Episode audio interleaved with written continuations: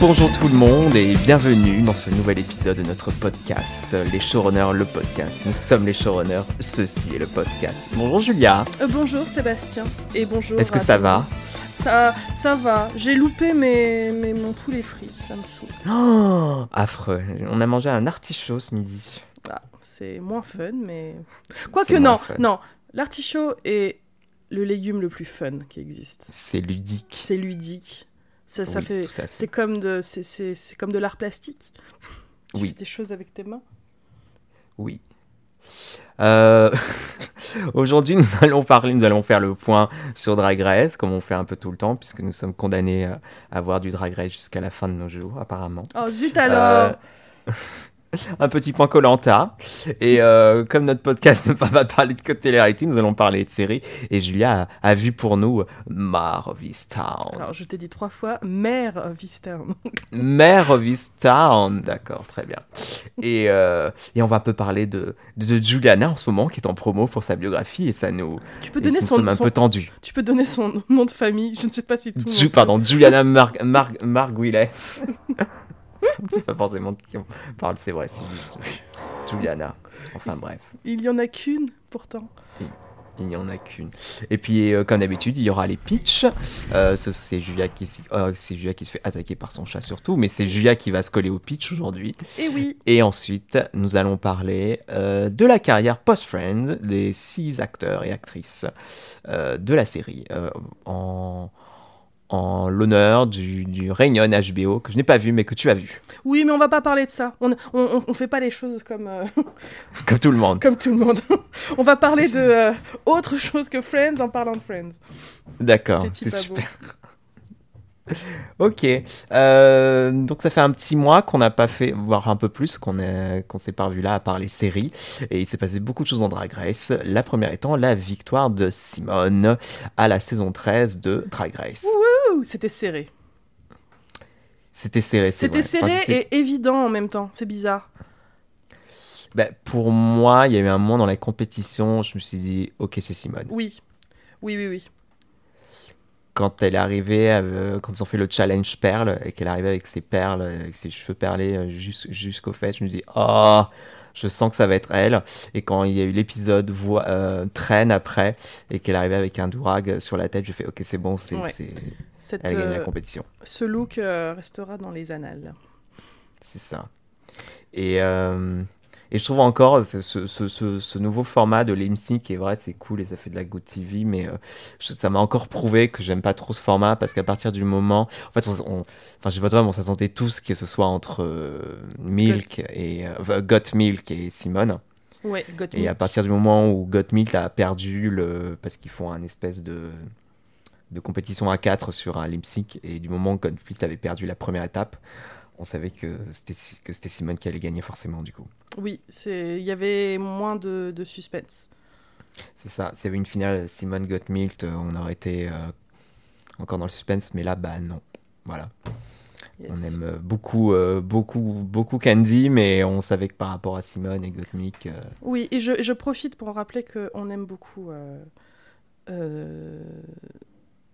Candy, oui, pardon, excuse-moi. J'ai pas dit Candy, je crois que j'ai dit Got Milk. Oui, on aime beaucoup Candy, t'as dit Candy. Mais on savait que face à Simone, elle aurait pas pu. Non, mais trop contente pour Simone, c'était vraiment une très belle rencontre avec cette queen pendant cette saison. C'est tellement mérité. Et la saison était cool. J'ai adoré cette saison. Moi. On en a déjà parlé, mais... Oui. J'aimais beaucoup l'ambiance de cette saison. C'était une des plus longues saisons avec la saison 3. Oui. Il y avait 16 épisodes. Parce qu'il y a eu un peu des non-éliminations pendant déjà les 2 premiers épisodes. Ouais. C'est ça. Donc ça a été un peu long. Ils en ont fait... Je crois qu'il y a quelqu'un qui est revenu. Je sais plus. Non, il y a un moment où Candy était éliminé et ils l'ont fait revenir à la dernière minute. Ils l'ont fait revenir. Donc un peu comme la saison 3, ça n'en a plus fini. Et elles avaient l'air moins crevées. Oui, la saison 3, c'est vraiment la saison où t'as l'impression qu'elles voulaient rentrer chez elles. Elles ont enchaîné les costumes challenge, elles n'en pouvaient plus, quoi. Ouais. Elles étaient au bord de tout. Mais non, c'était cool cette saison. Down Under, c'est pas bon, Down Under. C'est la version australienne de Drag Race. C'est très bizarre que ça soit mauvais à ce point-là, quand même. Parce qu'il y a tout... Ils ont même RuPaul, eux. Donc, on pourrait imaginer que ça ne ferait pas beaucoup de changements avec la version américaine. Et pourtant, ça va pas. Ça va pas. Bah, faire l'intériorité, c'est un boulot et c'est des compétences. Et quand tu les as pas forcément, tu n'y arrives pas. C'est mal monté, c'est mal écrit. Les questions sont mal posées. Le casting est un peu... Le casting, alors, ils ont viré toutes les queens descendantes aborigènes. Il ne reste plus que des blancs. Ouais. C'est... Ouais. On va dire que c'est peut-être un premier jet, et ça, s'il y a une saison 2, peut-être qu'ils auront appris de ce qui fonctionnait, ce qui ne fonctionnait pas. Mais après, il y a une bonne chose, c'est que en même temps, il y avait Drag Race Spain qui est sorti. Oui. Et ça, par contre, c'est trop bien. C'est trop bien. Drag Race Espagne est là, donc c'est en espagnol, donc c'est le troisième Drag Race dans une langue autre que anglaise. La queen qui host s'appelle Supremme de Luxe. Oui. Voilà. Et j'aime bien d'ailleurs. Oui. Elles sont toutes. Objectivement, la série est plus rough. Oui. C'est une toute ambiance. C'est beaucoup plus posé. C'est beaucoup plus calme. Il y a moins de musique dans tous les sens. Il y a beaucoup plus de silence. C'est vrai. Il y a un peu moins de moyens, mais ça me rappelle un peu les débuts de Thaïlande. Mais à part ça, les queens sont extraordinaires. Il y a des looks de dingue. Oui. Même des looks je trouve incroyables. Puis elles ont toute une énergie vraiment communicative. C'est qui ma... Elle a un nom très long, celle que je préfère. Arantxa Castilla la Mancha. C'est Arantxa Castilla la Mancha. Je suis amoureuse d'elle. Elle est, je sais pas, avec ses grands yeux et on dirait une fée de la forêt. Là, j'adore. Oui. Et un truc que j'aime bien dans cette saison, c'est que je sais pas s'ils ont fait exprès parce que dans Hollande, c'était toujours roux qu'ils étaient préenregistrés et qui leur annonçait un peu la couleur de l'épisode avant que la queen présentatrice arrive. Et ils ont abandonné cette idée pour Espagne, c'est-à-dire que Roux n'intervient jamais. Non. Et je trouve ça mieux, parce que... C'est vrai que je me mettais à la place de la queen qui présentait Hollande, et ça devait être en mode un peu genre, bah, c'est qui la chef, en gros? C'est Roux qui s'est préenregistré ou c'est moi, en fait, au final? Et je me dis peut-être que ça doit rendre ta tâche un peu plus compliquée, ou tu dis, est-ce que je dois faire comme Roux? Est-ce que je dois être moi-même? Enfin, ça a dû être un exercice compliqué pour elle, et je trouve que du coup, ça doit donner plus de liberté à Supreme de Luxe qui présente Espagne. Elle est toute seule, elle fait ce qu'elle veut, et je trouve qu'elle a imposé un peu son ton, qui est très différent de celui de RuPaul, et que j'aime bien. Ouais.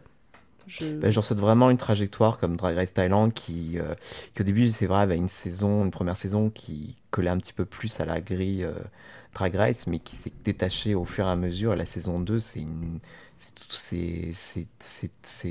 tout autre chose. Alors, il y a toujours les mini-challenges, les challenges, les lip-sync, la base est toujours là parce que c'est ce que les gens attendent. Mais ils se sont vraiment détachés de plus en plus de RuPaul et du format, et vraiment inclure le plus possible leur culture. Et c'est ce que j'espère de Espagne aussi, c'est qu'on va vraiment... c'est ce qu'ils ont fait un petit peu dans Hollande, et c'est ce que j'espère aussi quand je vois ces Drag Race dans d'autres pays non anglophones, c'est de connaître leur culture, et qu'on fasse pas une parodie de sitcom, qu'on fasse pas une parodie de soap américain, et qu'on apporte vraiment quelque chose du pays, quoi. Ouais. Et est-ce qu'elle lip-syncait sur des chansons, des tubes du Pays-Bas dans Hollande? Non, je crois pas, que non. Hein. Ouais. Ou alors très rarement, mais je crois que très souvent je me retrouve à dire, mais c'est encore une chanson en anglais. Oui. Encore du Katy Perry, du Lady Gaga, du Britney. Mais dans Espagne, elles ont lip-synqué sur une chanson espagnole. C'était cool, que je connaissais pas. Oui, dans le deuxième épisode aussi. Et voilà, ça fait 2 épisodes à l'heure où elles font ça. C'est cool, je trouve. Oui, et Thaïlande, c'était pareil. C'était majoritairement des chansons thaïlandaises. Donc tu découvres des trucs. Bah oui, tu enrichis ton Spotify. Exactement. Donc ouais, Espagne, on est content. Oui. Là, il y a des rumeurs qu'il y a Italie qui arrive. Il y a une Eurovision. C'est un peu comme les variants Drag Race, en fait. C'est un peu comme les variants. Ça arrive un peu dans tous les sens. Et on va quitter les talons pour les tongs à la plage. Julia, Koh-Lanta. Les tongs. Ils sont pas en tongs à Koh-Lanta, ils sont en basket, parce que c'est physique. Oui. Non, mais oui, j'ai regardé ma première saison de Koh-Lanta cette année. Voilà, c'était, je n'avais pas encore vécu cette expérience francophone, je ne sais pas trop comment expliquer ça. Ça fait des années que je voyais Twitter exploser tous les soirs où il y avait une diffusion. Et surtout, j'ai l'impression qu'il y a une nouvelle saison de Koh-Lanta tous les 4 mois. Enfin, donc je m'étais dit, bon... cette fois-ci, à la prochaine saison, je prends le train à la gare de départ et je regarde. Et donc, je suis tombée sur cette saison qui s'appelle Koh-Lanta, les armes secrètes. Et donc, voilà, j'ai appris à connaître Koh-Lanta à travers cette saison qui, apparemment, n'était pas la meilleure de ce que les gens plus... instruits sur Koh-Lanta m'ont expliqué. À chaque fois que je disais que j'aimais bien, j'avais sur Twitter des réponses « C'est de la merde cette année, prends pas comme exemple cette saison, c'est nul et tout ». Donc effectivement, je me suis rendu compte qu'en fait, à partir du moment... Il y a un truc qui reste toujours fun, c'est quand même les épreuves physiques. C'est comme regarder un peu Interville, je trouve. Ça me rappelle un peu mon bonheur de regarder des trucs bêtes à la télévision quand j'étais petite et les voir galérer là, en train de porter des sacs de riz dans la boue, là, dans le confort de mon canapé. Comment ça s'appelait ? C'était pas Interville, c'était l'autre. C'était moins champêtre. C'était un peu plus le bordel. Alors, l'épisode d'aujourd'hui va être sponsorisé par les travaux du dessus de ma tête. Ça s'appelait... Merde. Continue, je cherche sur Internet. X Factor ? Non, pas X Factor. Non. Fear Factor. Non, mais Fear Factor dans les années 90, non. Ah, oui. Non, j'avoue, je vois pas de quel tu parles, pour le coup. Je connaissais qu'Interville, moi.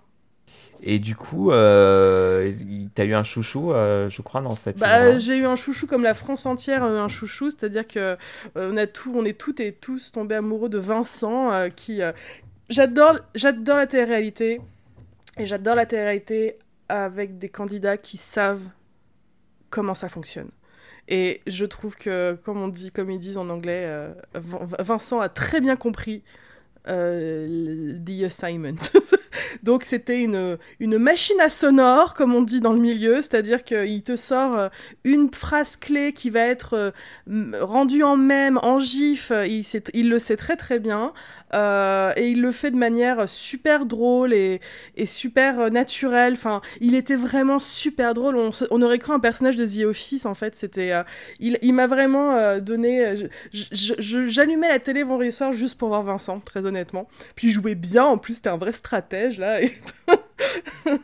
Donc voilà, j'ai été dévastée quand il a été éliminé, parce que c'était une vraie tragédie, et surtout c'était... je me suis rendu compte, et c'est comme ça que j'avais raconté ça à Sébastien, au bout d'un moment dans la saison, c'était comme si vous regardez Drag Race et que les candidates, c'est que Nina West. C'était que des candidats gentils, qui s'entendent bien entre eux plutôt, et du coup il n'y a pas de problème. Du coup, c'est vrai que Koh-Lanta je me suis rendu compte que les conflits dans Koh-Lanta sont juteux. Il y a des trucs, ils se font des coups par moment. Faut savoir que moi je pars de loin, je pars de quand même le Great British Bake Off où si la meuf elle est éliminée, tout le monde pleure et tout le monde va essayer de l'aider. Là, à Koh-Lanta, c'est chacun pour soi et c'est un bain de sang, quoi. Ils ont aucune pitié les uns pour les autres. Ils ont éliminé une candidate au début de la saison d'une manière manipulatrice, mais j'étais en même temps horrifiée et en même temps un peu titillée parce que c'était vraiment de la bonne télévision, quoi. Il y avait du suspense, il y avait des... On en savait plus qu'elle, donc on savait ce qui allait lui tomber sur la tête. Enfin, c'était vraiment une expérience intéressante. J'ai vraiment hâte de la saison prochaine. Je m'ennuie le vendredi soir maintenant, je sais pas quoi regarder. Non. Donc voilà. Mais ouais, ça y est, j'ai trempé les pieds dans Koh-Lanta et je crois que je suis partie pour regarder à chaque saison, quoi, maintenant, c'est fini. C'est une te joindras-tu à moi? J'ai pas la télé, déjà. Mais moi non plus. Bah, tu regardes comment? Bah, t'as plus besoin de télévision, maintenant tu vas sur le site officiel de TF1 et tu regardes sur TF1. J'ai plus d'excuses. Peut-être, on verra... C'est Jeux sans frontières, l'autre émission que je j'ai un souvenir de ça. Je regardais plutôt ça. Il y avait plus de couleurs. Jeux sans frontières. Ouais, c'était moins dans une arène avec une vache et du sable, quoi. C'était un peu plus gay. Mais en fait, ça me dit quelque chose et je me demande si j'aimais pas bien aussi ça. Mais si, c'est plus il y a des grands châteaux. Et c'était pas présenté par la meuf de qui est qui ou je sais pas quoi. C'est dû être présenté par la France entière, mais parce que je crois que c'est vieux comme le monde et ça ressemblait plus à des jouets géants en fait. Alors qu'Interville c'était juste des gens en costume de sumo qui se faisaient courser après par une vachette et au-dessus d'une piscine quoi. C'est vrai. Je me souviens que Jeux sans frontières ça ressemblait à un truc de gamin quoi. Oui. C'est vrai que c'est très coloré. Je me souviens que quand j'étais petite, je voulais faire les choses bien. Et donc, au début de chaque épisode de Interville, il fallait que je choisisse mon camp. C'était genre, je pouvais pas... Il fallait que je démarre l'épisode en ayant une idée de quelle ville, parce que c'était deux villes qui s'affrontaient, deux villes françaises. Et généralement, je choisissais la ville en fonction du petit reportage qu'ils faisaient, où ils présentaient la ville. Et donc, ça me permettait de faire mon choix. Je dis, ah, ça, j'aime bien. Je vais supporter cette équipe pendant l'épisode. Et à un moment, ils ont changé et ils ont mis les reportages genre au milieu de l'épisode. Et ça a complètement détruit la logique et l'organisation de la moi qui avait 6 ou 7 ans.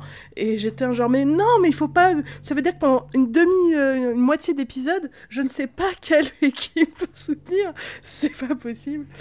Voilà. Très mauvais choix éditorial. Très mauvais. Vous avez rendu mes soirées très compliquées. Enfin voilà, bref, Koh-Lanta, c'est trop marrant. Très bien. Pourquoi tu rigoles? Il y a, je crois, un des running gags que j'ai préféré. Il y a une fois, ils ont fait une épreuve. Donc, ils étaient divisés en deux. Et alors, je te passerai les détails, mais en gros, les gagnants ne pouvaient pas... avaient le choix... Ils devaient aller dans une épreuve de... une récompense de confort, c'est-à-dire que tu vas dans un spa, en gros, pendant une journée, ça te fait du bien et tout ça. Donc, ils sont 4 ou 5 à avoir gagné ça. Ils ont choisir entre deux autres candidates de leur équipe. Ça peut pas être les deux. Il y en a une qui va rentrer toute seule sur le camp. C'est horrible! C'est horrible! Et donc, du coup, ils ont choisi une et pas l'autre. Et c'est ça qui est extraordinaire avec Koh-Lanta, c'est que non seulement quand tu perds, déjà perdre c'est pas très très fun dans ce contexte, mais en plus il y a toujours quelque chose qui renforce le fait que t'as perdu et comme elle repartait toute seule, ils lui ont donné une boîte avec 4 bananes à l'intérieur pour son repas du midi pendant que les autres allaient manger je sais pas un steak avec des frites et tout ça. Et donc t'as cette vision d'elle qui part avec sa petite boîte qui contient ces 4 pauvres bananes et ces 4 bananes ont été un peu un running gag avec les gens avec qui je regardais l'émission. C'était genre si tu passais une mauvaise journée, ouais mais au moins toi t'avais 5 bananes aujourd'hui, pense à Lucie qui n'en avait que 4. Enfin bref. Voilà, je tiendrai au courant des prochaines saisons. Julia, demande-moi qu'est-ce que j'ai vu ces derniers temps. Ah, je pense savoir, mais qu'as-tu vu ces derniers temps? Ils sont de retour. Vas-y, lâche-toi. J'en peux plus. This is a safe space. J'ai continué la saison 2 de You're the Worst. Je lui ai dit de pas le faire. Oui. Et je suis très énervé parce que j'ai compris, je découvre des nouvelles choses sur moi-même, sur la série, et je me suis dit, oh, mais je sais pourquoi je n'aime pas cette série. Ah, pendant un moment, j'ai cru que tu allais m'annoncer qu'en fait c'était un twist et que tu adorais maintenant. Tu me reposeras la question après. Okay. Et en fait, je pense que ce qui m'énerve dans cette série, c'est comme ils sont affreux, et j'ai l'impression que la série est en train de me dire, oh, t'as envie d'être comme eux en fait. En fait, tu es comme eux. En fait, tu es affreux comme eux. En fait, c'est cathartique cette série. En fait, tu veux exactement dire les choses qu'ils disent. Et j'en dis, non, j'ai pas envie d'être comme eux. Il en est juste hors de question. Je ne veux pas dire que je suis meilleur qu'eux, mais ils ne sont pas... Enfin, non, ils ne sont pas un... Enfin, non. Enfin, ça ne me va pas du tout. Non. Quand je me suis rendu compte de ça, j'étais très énervé. Je pense que tu as raison. Je pense qu'il y a, il y a un désir de ce genre de série avec des personnages très antipathiques de... au fond, ils sont libres, eux. C'est ça. Ils sont libres d'être eux-mêmes. Ouais. Donc non, c'est toujours aussi nul. Non. J'aime pas.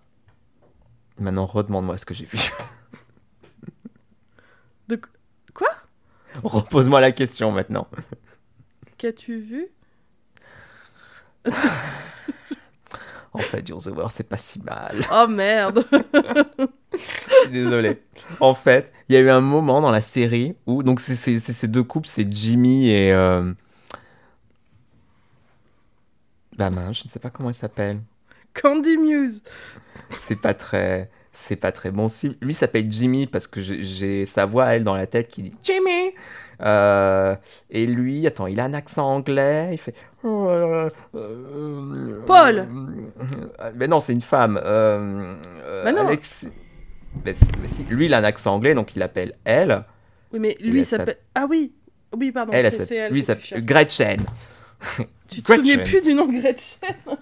Donc en fait, il y a un moment dans la saison 2, on se rend compte que Gretchen disparaît la nuit en fait. Donc il se demande qu'est-ce qui, donc c'est un truc dans un épisode, il se demande mais qu'est-ce qui lui arrive.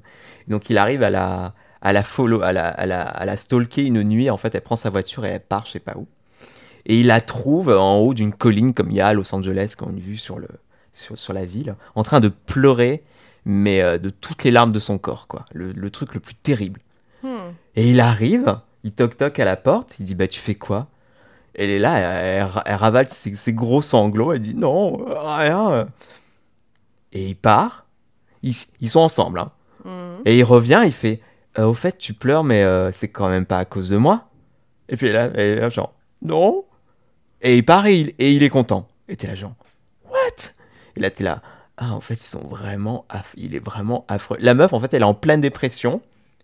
Et le seul truc qui l'inquiète, c'est si c'est lui à lui ou pas. Et en fait, quand la série a vraiment commencé à montrer que c'est vraiment des cons et pas des exemples à suivre, j'ai fait « Ok, d'accord. » Ok, d'accord, je vois. Okay. On est là. Et en fait, elle est vraiment shut down.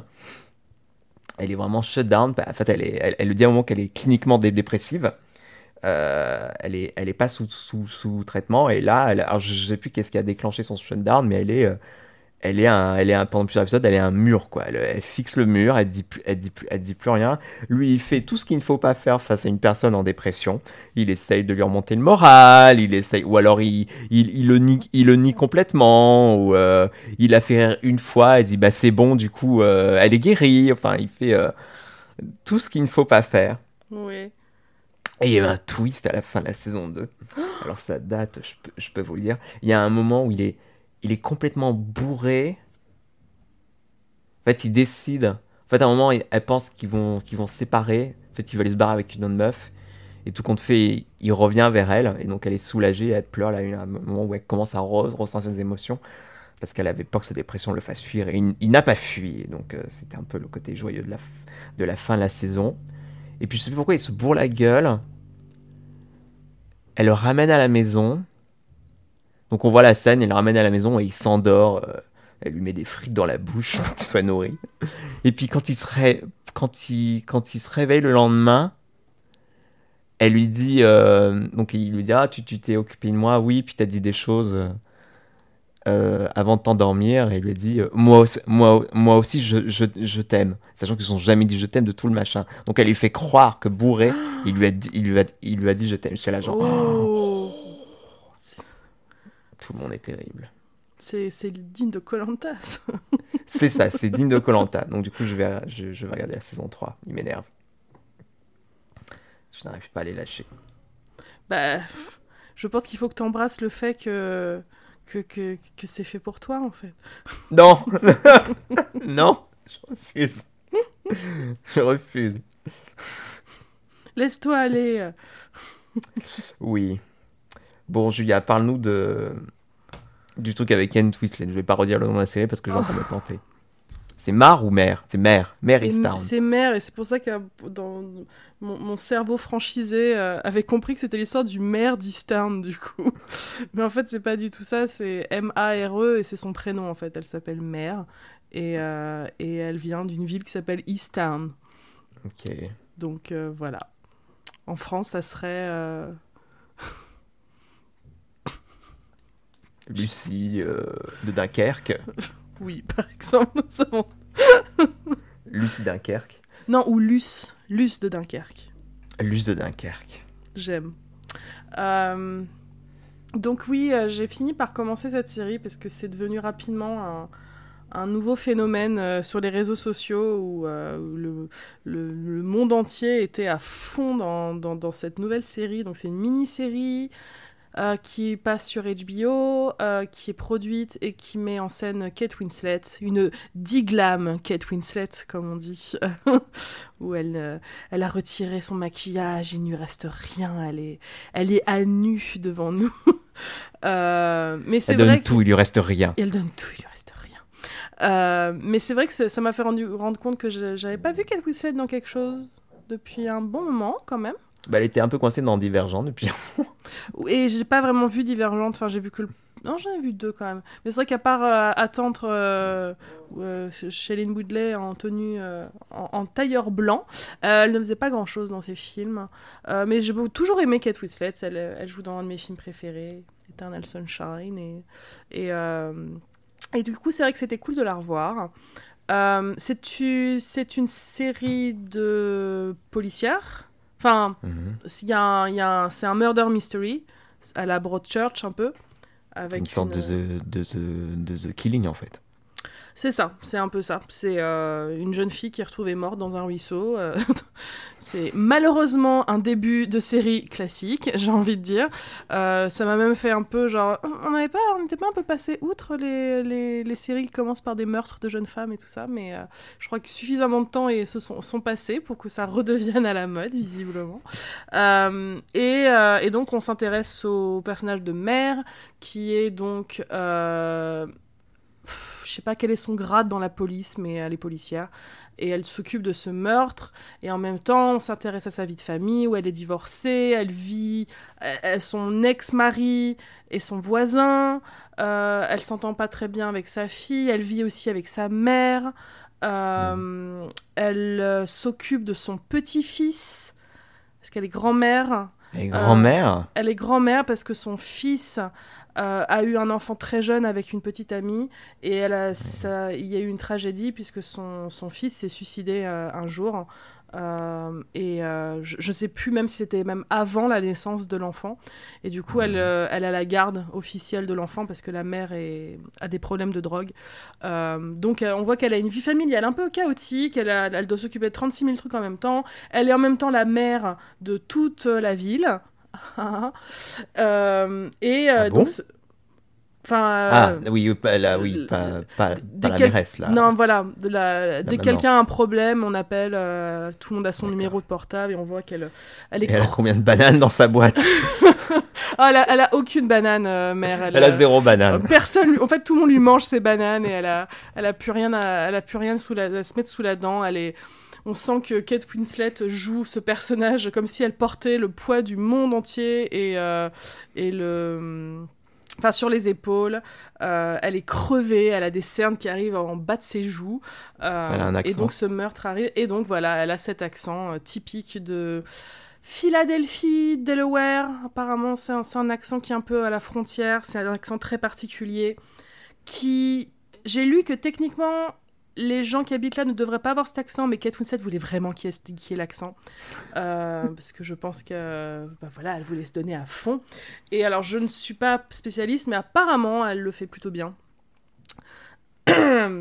Et donc, énorme succès. C'est une des rares séries où les audiences ont augmenté d'épisode en épisode. Généralement, c'est 90% du temps dans le monde des séries, c'est l'inverse qui se passe. On commence un peu haut et on baisse un peu. Et là, c'est l'inverse. Ça n'a fait qu'augmenter parce que tout le monde voulait savoir qui avait tué cette jeune fille. Je pense que pas mal de gens se sont énormément... comment dire ça, ils sont tous, tout le monde est tombé amoureux du personnage de Kate Winslet. Elle est très, on peut s'identifier à elle facilement, je pense. Mais je n'ai vraiment pas trop aimé la série. J'ai vraiment l'impression d'être passée à côté de ce que tout le monde lui a trouvé, en fait. Et en fait, j'ai trouvé... Je sais pas si c'est parce que j'ai trop vu de séries anglaises qui sont un peu comme ça...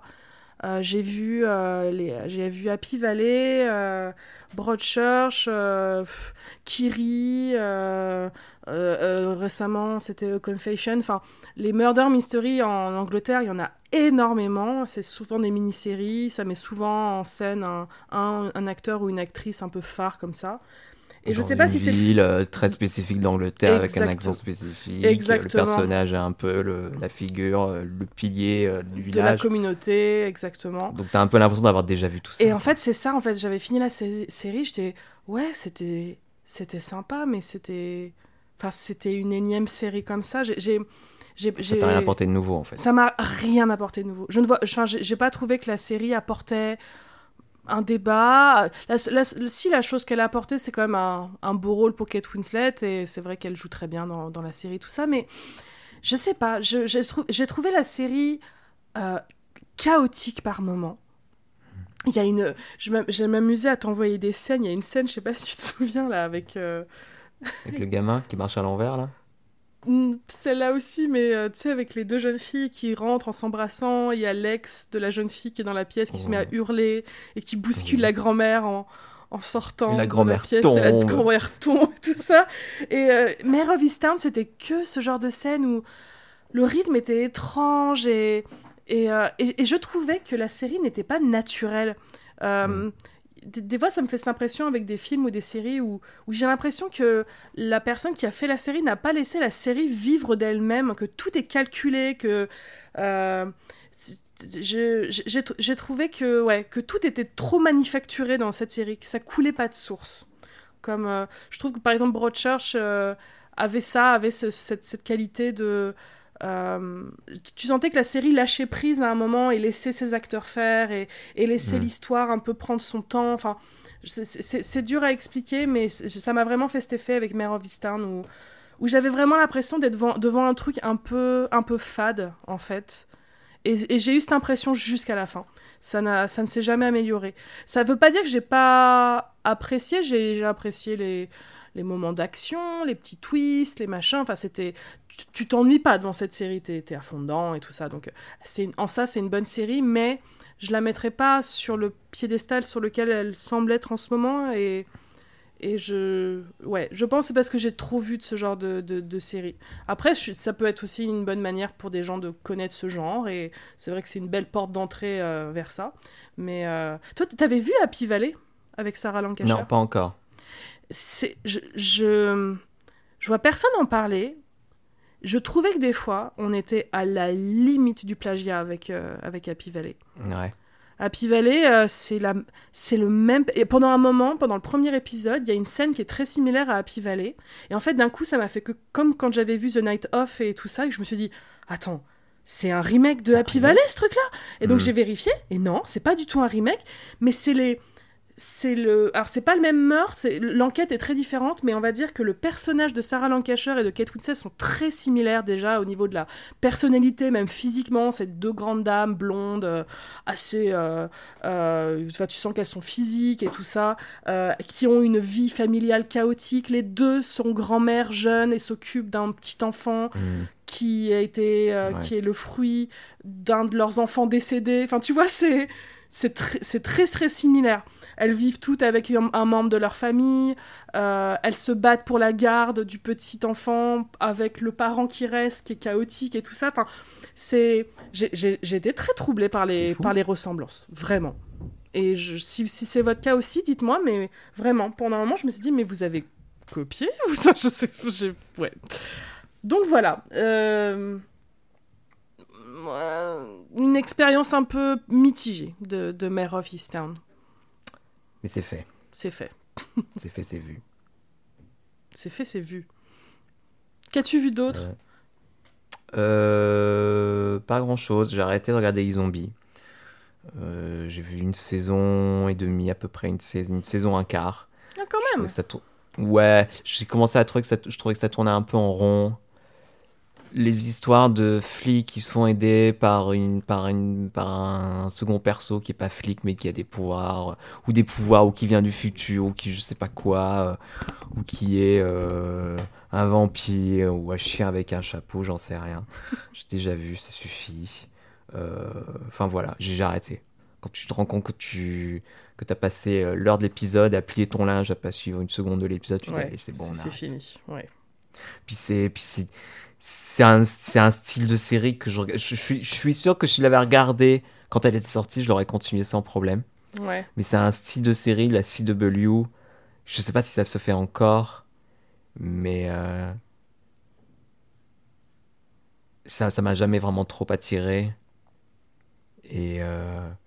Et ça m'intéresse plus en fait. Je veux des The Good Fight, je veux des ouais. je veux ce genre de truc ou de petites transitions ou The Handmaid's Tale qui a une très bonne saison 4. J'ai vu que le premier épisode qui était magnifique. Et donc ce mois-ci, on a dit au revoir à Pause. Oui. Qui a beaucoup marqué la télévision et a beaucoup marqué nos cœurs. Mais on veut en parler plus en détail et en lui donnant une place un peu plus importante dans l'épisode. Quand on sera un peu plus à jour. Enfin, moi, quand je serai à jour. Voilà, parce que j'ai fini, Sébastien n'a pas encore fini. Et non. Quand on sera tous les deux à jour, on vous fera un beau recap de cette très très belle série. Voilà. Exactement. Il y a un truc que je voulais dire sur Pause sans vraiment parler de Pause. Il y a deux séries qui se sont terminées ce mois-ci qui étaient très chères à mon cœur. C'était Pause et Shrill. Et je ne sais pas si on va avoir ce cas de figure dans les années à venir de ces séries qui ont été tournées pendant le Covid, où j'ai eu l'impression, je ne sais pas si c'est à cause de la pandémie ou à quel point ça a chamboulé les plannings et le rythme de tournage et tout ça, j'ai trouvé que ces deux séries avaient le même... J'ai pas envie de dire défaut, mais j'ai constaté la même chose dans les deux. J'ai eu l'impression de voir deux saisons... Empaquetées en une, en fait. Où tout va très vite. Il y a des ellipses qui sont faites. Il arrive un truc à un personnage et l'épisode d'après, il est sorti de cette situation et on n'a pas vu comment il s'en est sorti. J'ai vraiment l'impression qu'on a dit à ces deux séries, on vous donne une saison finalement, débrouillez-vous et faites ça en une saison. Et j'ai trouvé ça dommage parce que... alors ça l'a plus fait avec Shrill où j'ai trouvé que la fin était vraiment très abrupte. J'ai pas compris cette fin, j'étais genre... ok. Et la saison était excellente. J'ai bien beaucoup aimé. Il s'est passé des choses vraiment intéressantes dedans. Tout n'était pas bon, mais il y avait des très très bonnes choses. Et j'ai trouvé qu'elles n'étaient pas assez développées. Elles auraient mérité au moins deux saisons. Et Pause, il y avait plus cet effet de dernière saison. Donc c'était très émotionnel. Mais il y avait aussi ce côté-là, cet épisode, ça aurait pu être un épisode, ça pourrait être un arc sur 4 épisodes. Ce que vous avez fait là, c'est étrange. Donc je me demande à quel point ça leur a été imposé ou pas de faire les choses comme ça. Mais voilà, je me demande si d'autres séries vont vivre la même chose dans le futur proche. Mmh. Voilà. On va faire un petit point gossip avec Julia. Non, en fait, il y a un truc qui nous fait beaucoup rire avec Julia. Il faut que le monde soit au courant de ce petit drama. En ce moment, Juliana Margulies, donc, qui jouait dans Divergent, dans The Good Wife, est en promo en ce moment pour une autobiographie qu'elle a écrite, qu'elle a très sympa. On a entendu toute une interview d'elle. C'est là très, très intéressant. On parle de sa vie, son œuvre, tout ça, quoi. Et ce qui nous rend un peu nerveux à chaque fois, Surtout quand on l'a vu arriver chez Oprah. Oprah, donc, qui a un peu un retour en ce moment au niveau des interviews, avec l'interview qu'elle a fait avec le prince Harry et... Meghan. Comment ça s'appelle ? Meghan. Hein ? Meghan ? Meghan. Oui. Meghan Markle. Oui, Meghan Markle. Je me disais, c'est la meuf de William, mais non, c'est Kate Middleton. Bref. Et Meghan Markle, où il y avait des grosses révélations qui étaient lancées. Donc, je sais pas, je me disais, est-ce qu'on va avoir une grosse révélation sur Juliana ? Est-ce que Oprah va lui poser des questions sur cette fameuse histoire du fond vert ? Qu'est-ce que l'histoire du fond vert ? Donc, pendant les derniers épisodes de The Good Wife, en fait, il y avait deux personnages qui s'étaient quasiment plus croisés depuis plusieurs saisons. C'était le personnage de Alyssa, joué par Juliana Margulies, et le personnage de Kalinda, joué par Archie Panjabi. Et elles étaient très amies, et puis il s'est passé un drame entre elles, elles se sont séparées, elles n'ont eu plus aucune scène pendant plusieurs saisons. Et donc, donc souvent, quand tu termines ta série, tes derniers épisodes, ça va aussi un peu pour boucler certaines... Alors, c'était pas la fin de la série, c'était c'était Archie Panjabi qui quittait la série. C'était arrivé dans la saison 7, non ? Non, c'était saison 6, je crois. Je crois qu'elle n'est pas dans la saison 7 du tout, parce qu'elle est remplacée par Jeffrey Dean Morgan. Oui, autant pour moi, effectivement. Donc, c'était Archie Panjabi qui quittait la série à la saison 6, et donc ils ont bouclé ça.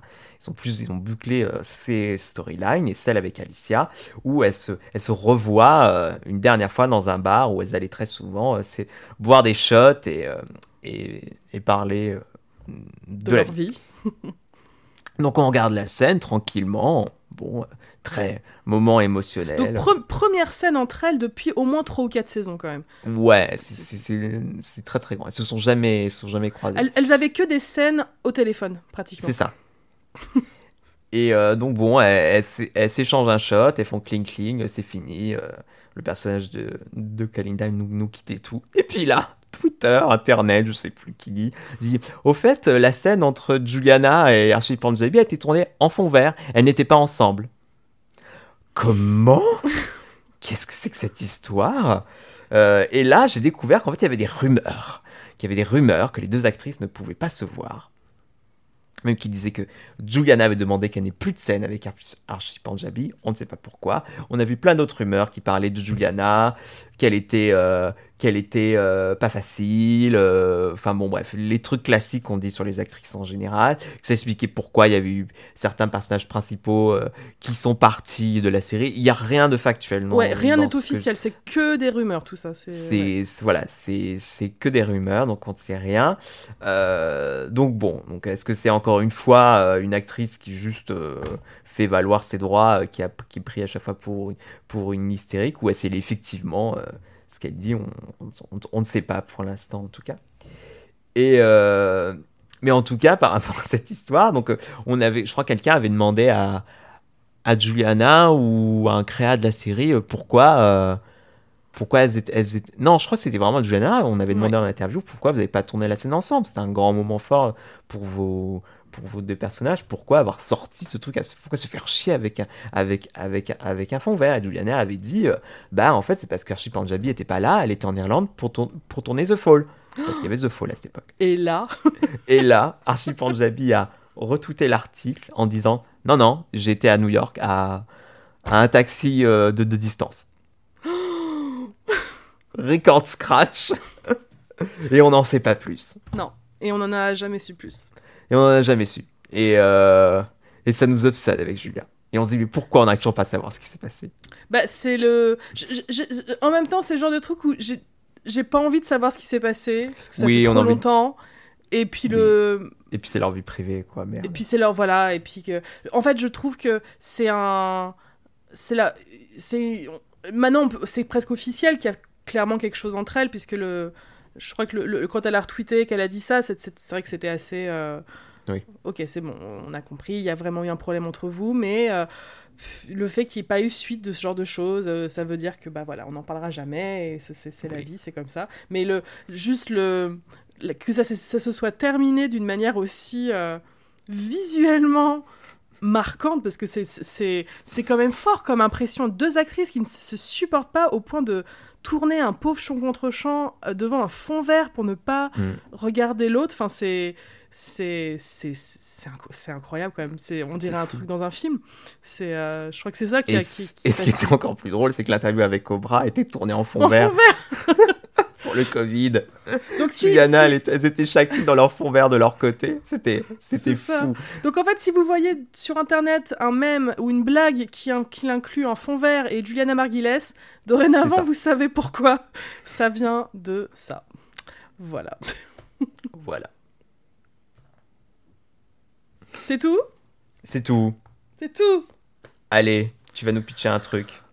Ok. Pitch, mon pitch, quand t'as un petit creux, prends dans ta poche un pitch ou deux. Allez, tu es prête. Alors, donc je ne suis pas avec Sébastien, donc je lui transmets ma main innocente.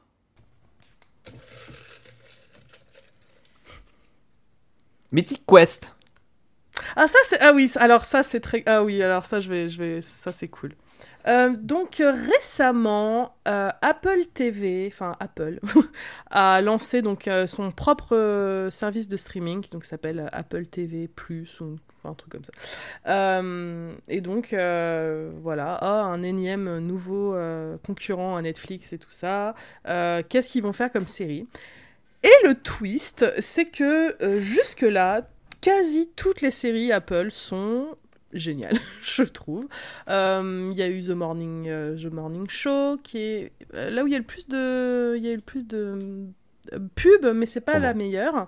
Il y en a eu d'autres, et parmi elles, il y a une sitcom qui s'appelle Mythic Quest, et qui est...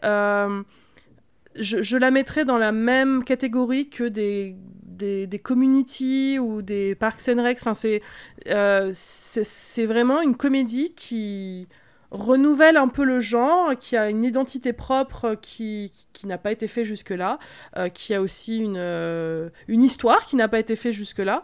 Et je suis constamment impressionnée par Mythic Quest. C'est un peu ce petit bijou qui est sorti de nulle part. Je ne l'ai pas vu venir. Vraiment, vraiment. Et ça fait 2 saisons qu'elle existe maintenant. Et voilà, je m'éclate à chaque épisode de Mythic Quest. C'est à mourir de rire. C'est hyper émouvant. Qu'est-ce que vous raconte Mythic Quest ? Ça vous raconte l'histoire on appelle ça un workplace sitcom aux États-Unis. C'est ces séries qui se passent sur un lieu de travail.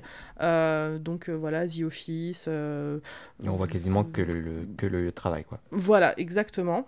Et donc le lieu de travail dans Mythic Quest, c'est une boîte de développement, de production. Enfin, c'est une boîte de prod ou de développement plutôt pour les jeux vidéo ? Développement d'un jeu vidéo un peu comparable à World of Warcraft, donc c'est une espèce de monde ouvert qui est mis à jour récemment. Et donc on suit le destin de différents personnages qui vivent dans cette boîte de développement de jeux vidéo, du chef créateur jusqu'à l'assistante, en passant par le duo de jeunes filles qui testent le jeu vidéo constamment, le gars qui s'occupe des finances, donc qui est très en mode chiffres, rentabilité, tout ça. Et donc tout ce petit monde s'aime, se déteste, voilà, on y trouve un peu toutes les dynamiques qu'on a dans ce genre de sitcom, et tous les personnages sont incroyables. C'est drôle, c'est vraiment très très drôle, et j'aime bien les jeux vidéo, donc je pense que j'arrivais aussi ça arrivait à me plaire parce que c'était ce thème-là. Je pense que si même vous n'aimez pas les jeux vidéo, vous allez apprécier ça, parce que ça nous fait aussi découvrir cet univers d'une manière très très ludique et émouvante et drôle. Et je pense que tout le monde peut s'y retrouver dans Mythic Quest. Ça a été en partie produit par Ubisoft, donc qui est une compagnie qui fait des jeux vidéo. Donc c'est un peu... Comment dire, quand il y a des blagues, du coup, c'est un peu comme quand NBC produisait 30 Rock, du coup, avec 30 Rock qui faisait des blagues sur NBC constamment, et alors que c'est eux qui les produisent, donc c'est un peu bon enfant et tout ça. Et il y a des blagues, des inside jokes un petit peu constamment dans la série. Le casting est assez cool. y a le personnage principal, c'est ce gars qui s'appelle comment on prononce son nom de famille, Mac Elheny, je pense que ça doit être irlandais, je sais pas quoi. C'est un des acteurs de It's Always Sunny in Philadelphia. Ouais. Il y a aussi Danny Pudi qui jouait Abed dans Community, qui a un rôle complètement différent que celui d'Abed. Il joue justement le mec qui s'occupe des finances et qui est un mec sans cœur qui voit les humains comme des sommes d'argent. Donc il est très très très drôle. Il y a aussi Ashley Burch qui joue dedans, et je crois même qu'elle est scénariste. À vérifier. Si vous êtes très fan de Life is Strange comme moi, c'était l'actrice qui faisait la voix de Chloé dans Life is Strange. Et elle a un rôle super où elle joue cette testeuse qui est amoureuse de sa collègue. Donc elles sont deux testeuses et c'est le... Will they, won't they de la série, où on sent qu'elles sont attirées l'une à l'autre, mais elles n'osent pas se le dire, et il se passe des trucs qui fait qu'elles n'arrivent pas à se le dire. Donc c'est vraiment le couple de la série. Elles sont le Jim et Pam un peu de la série. C'est vraiment super mignon. Donc voilà, c'est en même temps... Et, ah oui, voilà, une fois par saison, alors il n'y a que 2 saisons pour l'instant, ils font un épisode... qui est souvent un épisode flashback, qui ne se passe pas à l'époque contemporaine, qui est un peu une histoire à part à chaque fois. C'est un peu cet épisode qui arrive dans la saison, qui n'a aucun rapport avec les personnages qu'on connaît, mais qui va, au bout d'un moment, un lien va être fait quand même avec ce qui se passe dans la saison et avec les personnages habituels, mais on s'en rend pas compte au début de l'épisode à chaque fois. Et c'est des épisodes...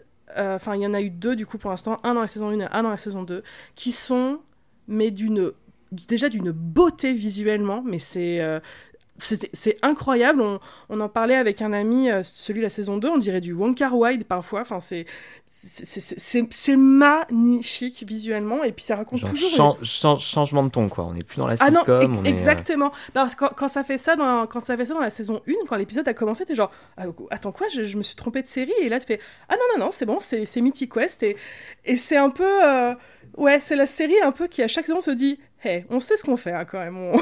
On sait raconter des belles histoires. Donc c'est des épisodes dont on se souvient à la fin, et qui enfin les 2 m'ont fait pleurer. C'est souvent des épisodes qui parlent de ce que c'est d'être créateur, de la relation qu'on a avec son art, avec son... comment ça influe les relations humaines qu'on a autour de nous, comment ça influe la relation qu'on a avec nous-mêmes. Enfin, c'est vraiment une série qui parle de ce que c'est un milieu professionnel, qui parle de ce que c'est qu'aimer les jeux vidéo, et qui parle de ce que c'est d'être créateur, en fait. C'est vraiment une série fantastique, très très très drôle, vraiment. Enfin, j'ai des fous rires devant Mythic Quest. C'est vraiment une sitcom qui fait son job de sitcom, c'est-à-dire nous faire rire, et elle y arrive très bien, et en même temps elle arrive à vraiment vraiment nous émouvoir, et je ne l'ai pas vu venir, vraiment. Elle est arrivée de nulle part, Mythic Quest, dans ma vie, et aujourd'hui c'est vraiment mon petit plaisir de la semaine de regarder mon épisode de Mythic Quest, et vraiment je vous invite à faire de même. C'est fantastique, j'adore. Voilà, j'espère que vous irez à leur rencontre. Très bien, et maintenant pour notre partie, ben voilà le jus d'orange, nous allons parler de la carrière post-Friends des 6 loulous de la série. Et on peut parler vite fait de la réunion. Toi, tu l'as vue? Je l'ai vue. C'était bien? Oui, ça a fait le job. Je voulais pas plus. Je voulais pleurer un bon coup, et ça. Très bien. Ça m'a, nous en dire pas plus. Peut-être que la bonne nouvelle, c'est que maintenant les gens vont arrêter de nous gonfler et nous sortir des faux articles et des fausses annonces tous les 6 mois. La 11e saison de Friends. C'est ça. Il n'y aura jamais d'11e saison, et on a eu cette réunion. C'était déjà très très bien. C'était très fun. Voilà. Qu'on tourne la page. Voilà. Move on. Mais c'est vrai que du coup la réunion m'a fait penser au fait que. Quand Friends s'était arrêté, il y avait tout un débat autour de qu'est-ce qu'ils vont devenir, comment tu suis un truc pareil, oh là là, je suis sûre qu'ils vont rien faire après ça. Et en fait, je me suis stoppée, moi je me dis, en fait j'ai suivi, et Sébastien aussi, au moins une série pour chacun de ces acteurs et de ces actrices. Et en fait, ils ont tous eu, si on cherche bien et si on aime les séries, qu'on va un peu dénicher des trucs un peu pas vus par... Enfin, ouais, si on veut aller voir au fond de leur carrière, il y a des trucs très très bien qu'ils ont fait, ces acteurs. Et je pense qu'ils ont... Ils ont découvert d'autres univers après Friends, et on avait envie de vous en parler un petit peu. Ouais, parce que surtout, c'est un casting, un peu leur richesse n'était pas cachée, c'était même complètement montré à jour. Ils sont riches comme Crésus, ils gagnaient pas 1 million par épisode à la fin. Sur la fin, ils gagnaient 1 million par épisode. Donc ils n'avaient absolument pas à trouver du taf après. Donc c'est vrai que c'est intéressant de voir qu'est-ce qu'il choisit, parce que concrètement, qu'il travaille juste pour les faire bosser. Juste pour qu'ils ne deviennent pas fous, j'imagine, chez eux. Et qu'est-ce que tu veux faire que tu confesses par acteur-actrice ? Ouais, honnêtement, ouais. Vas-y. Bah, je sais pas, vas-y, par lequel tu veux commencer ? On peut faire par ordre alphabétique ? Bah, ils étaient en ordre alphabétique dans le générique, donc c'est Jennifer Aniston en première. Ok, Jennifer Aniston. Plutôt cinéma, elle. Ouais. C'est la seule des 6 qui a vraiment une carrière plus cinématographique que télé. Pas mal de guests. Des bons guests. Dans Fertie Rock. Dans Fertie Rock, elle est excellente. Oui. Avec ses chapeaux. Et c'est... C'est bague d'orteil, je sais pas quoi là. Elle joue une pote de Jenna et Liz qui est un peu... c'est une femme qui adore le drama dans ses relations. Et puis donc, elle a surtout encore 20 ans dans sa tête, quoi. Oui, elle bourre la gueule, elle va en boîte jusqu'à 4h du matin, elle s'envoie en l'air avec tout ce qui bouge. Et Liz et Jenna sont un peu en mode... on n'a plus l'âge pour ça, quoi. Et à partir du moment où la relation dans laquelle elle est devient acceptée, ça perd tout intérêt pour elle. Donc elle commence à coucher avec Jack. Et donc on lui dit « Non, tu n'as pas le droit d'être avec Jack, c'est compliqué. » Et elle dit « Quoi, vous voulez m'empêcher d'être avec lui ? Ça me donne encore plus envie d'être avec lui. » Et c'est très, elle est très très très drôle dans cet épisode. Mais Jennifer Aniston est une très bonne actrice comique. Non mais parlons. Enfin, c'est peut-être la meilleure des 6 au niveau de la comédie. Je pense que on va pas les comparer, ils sont un peu au même niveau timing comique, mais celui de Jennifer Aniston est incroyable, je trouve. Oui. Elle a des line reading parfaits dans son ton et dans... Donc c'est pour ça que je suis étonnée qu'elle se soit pas lancée dans une sitcom ou quelque chose comme ça, parce que elle a l'air d'aimer ça en plus. Et donc en fait son retour à la télé vraiment c'était The Morning Show en fait récemment. Ouais. Elle a pas vraiment fait de télé et c'est un rôle plus dramatique pour le coup. Et la série est pas incroyable, c'est une série vraiment qui se veut post-Me Too, qui parle d'un scandale au sein d'une équipe d'un morning show aux États-Unis où en fait Jennifer Aniston joue un duo où elle était en duo avec Steve Carell pendant des années dans ce morning show. Et un matin, la série commence à 4h du matin où elle reçoit un appel en lui disant « Viens pas bosser aujourd'hui » ou « On annule l'épisode d'aujourd'hui ». Steve Carell, enfin le personnage de Steve Carell vient d'être viré suite à des accusations de jeunes femmes au sein de l'équipe. Et donc nuit. De quoi ? En une nuit, il a été viré. Oui, c'était quelque chose d'assez immédiat. Donc la série commence dans une ambiance complètement panique et tout ça, où elle apprend la nouvelle.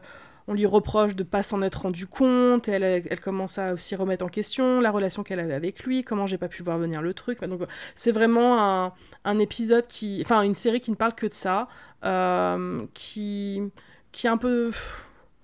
Je sais pas, je lui reproche beaucoup de choses à cette série. Une de ses qualités, c'est que je trouve qu'elle est très bien dedans. Elle a une scène vachement belle où elle chante une comédie musicale à un moment pendant une soirée. Elle est vachement belle cette scène. Mais donc ouais, ça m'avait fait plaisir de la revoir. Elle a une belle alchimie avec Reese Witherspoon aussi qui joue la remplaçante de Steve Carell dans le duo d'acteurs, enfin de présentateurs. Donc ouais, ça m'a montré que Jennifer Aniston avait toujours sa place à la télévision, que c'est une très bonne actrice, qu'elle a un range assez grand. Oui. Aussi bien même dans Friends elle avait des scènes dramatiques vachement poignantes et tout ça, enfin, donc ouais, c'est celle que j'ai le moins vue à la télévision, mais contente qu'elle nous soit revenue.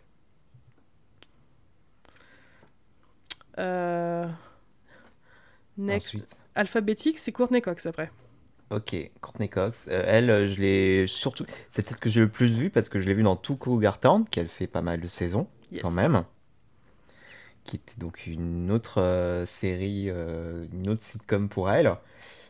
C'est pas le même rôle que Monica, rien à voir. Elle jouait une...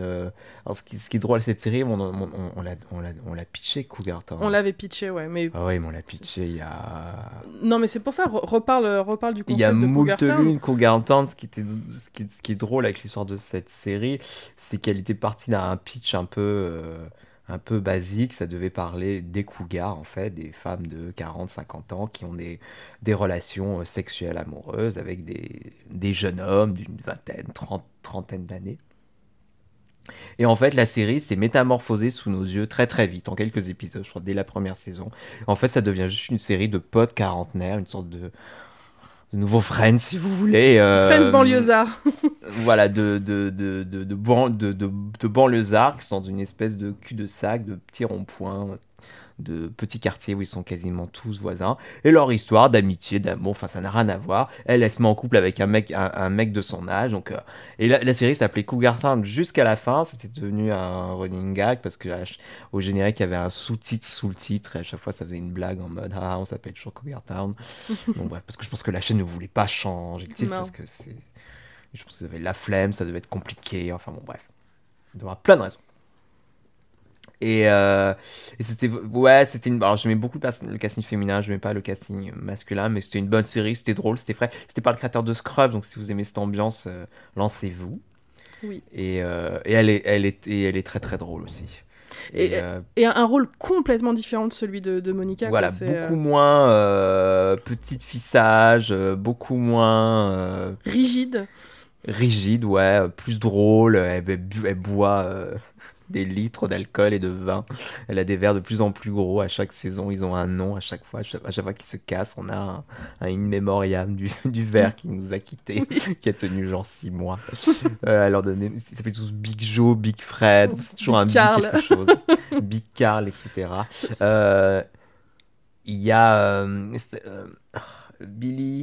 Busy Phillips. Il y a Busy Phillips qui joue. Elle est agente immobilière en Floride, à Miami, je crois. Busy Phillips et sa collègue, c'est la plus jeune, on va dire, de la bande de potes. Elle est très très drôle.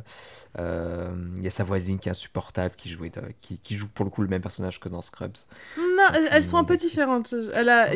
Différentes, mais elles sont pas. Enfin, les deux, c'est la chante de la bande d'amis, quoi. Oui, mais on va dire que le truc supérieur que cet acte. Attends, faut que je retrouve son nom quand même. C'est que l'alchimie qu'elle avait avec Courtney Cox, c'était incroyable. C'était vraiment les deux meilleures copines du groupe. Et leur amitié entre elles est adorable. C'est ça qui la différencie de son rôle dans Scrubs, où elle jouait Jordan, qui est donc une espèce de sorcière du groupe, qui n'aime personne et qui n'est aimée par personne, vraiment, enfin, techniquement. Voilà, c'est Krista Miller, elle est la femme à la vie de Bill Lawrence, le créateur de la série. Et là, leur amitié est tellement touchante, c'est tellement drôle et ouais. Il y a eu un défilé d'acteurs de Friends dans cette série aussi. Ils y sont quasiment tous. Il y a tout le monde sauf David Schwimmer et Matt LeBlanc. Oui. Mais il y a eu un épisode avec Matthew Perry qui est très beau. Il y a un épisode très drôle avec Jennifer Aniston qui joue la psy de Courtney Cox. Oui. Et il y a un twist très drôle dans cet épisode. Et il y a Lisa Kudrow qui joue sa dermato, elle lui fait des injections de botox. Elle est super, et elle est méchante. Elle est trop méchante, elle lui fait mal. Oui. C'est trop drôle. Puis elle a genre une scène. Puis elle les humilie. It's gonna burn like a mother. C'était la première, je crois qu'elle arrive très tôt dans la saison 1. Mais elle a rien fait d'autre, Courtney Cox, depuis de notable. Si. Non, par contre ça, elle va faire un nouveau truc bientôt. Il y a une nouvelle série qui va sortir bientôt qui a l'air cool. Et elle avait fait Dirt aussi pendant un moment. Oui, mais je n'ai pas vu Dirt. Enfin, j'ai vu une saison et j'ai eu zéro souvenir. J'ai dû voir ça il y a 10 ans. Où elle embrasse Jennifer Aniston. Elle embrasse Jennifer Aniston, c'est vrai. Mais ouais, je trouve que... Je réfléchis... Non, Lisa Kudrow l'a fait aussi. Mais pour le coup, Courtney Cox, ce qui était impressionnant, c'était qu'elle... Maintenant, quand je la vois, je vois plus que Monica. Je vois aussi son personnage de Cougar Town, Jules. Jules, je trouve, c'est l'incarnation de ce qu'on appelle une personne, un cinnamon bun. Cette espèce de petite chose enthousiaste, dans son univers, toujours souriante, toujours... parle à 100 à l'heure, enfin, j'adore ce personnage. C'est un peu une Liz Lemon qui n'aurait pas travaillé au SNL, quoi, qui serait restée oui, c'est un peu ça. Tranquille chez elle, avec ses couvertures et son fromage. Exactement. Donc en tout cas, si vous commencez Cougar Town, ne vous laissez pas impressionner par le début un peu douteux de la série. On passe très vite à autre chose. Sébastien a une relation compliquée avec cette série, mais tu as fini par bien aimer. Et c'est vrai que les mecs c'est pas ouf. Bah, moi, c'est son ex-mari que je supportais pas. Ah oui, t'es chiant.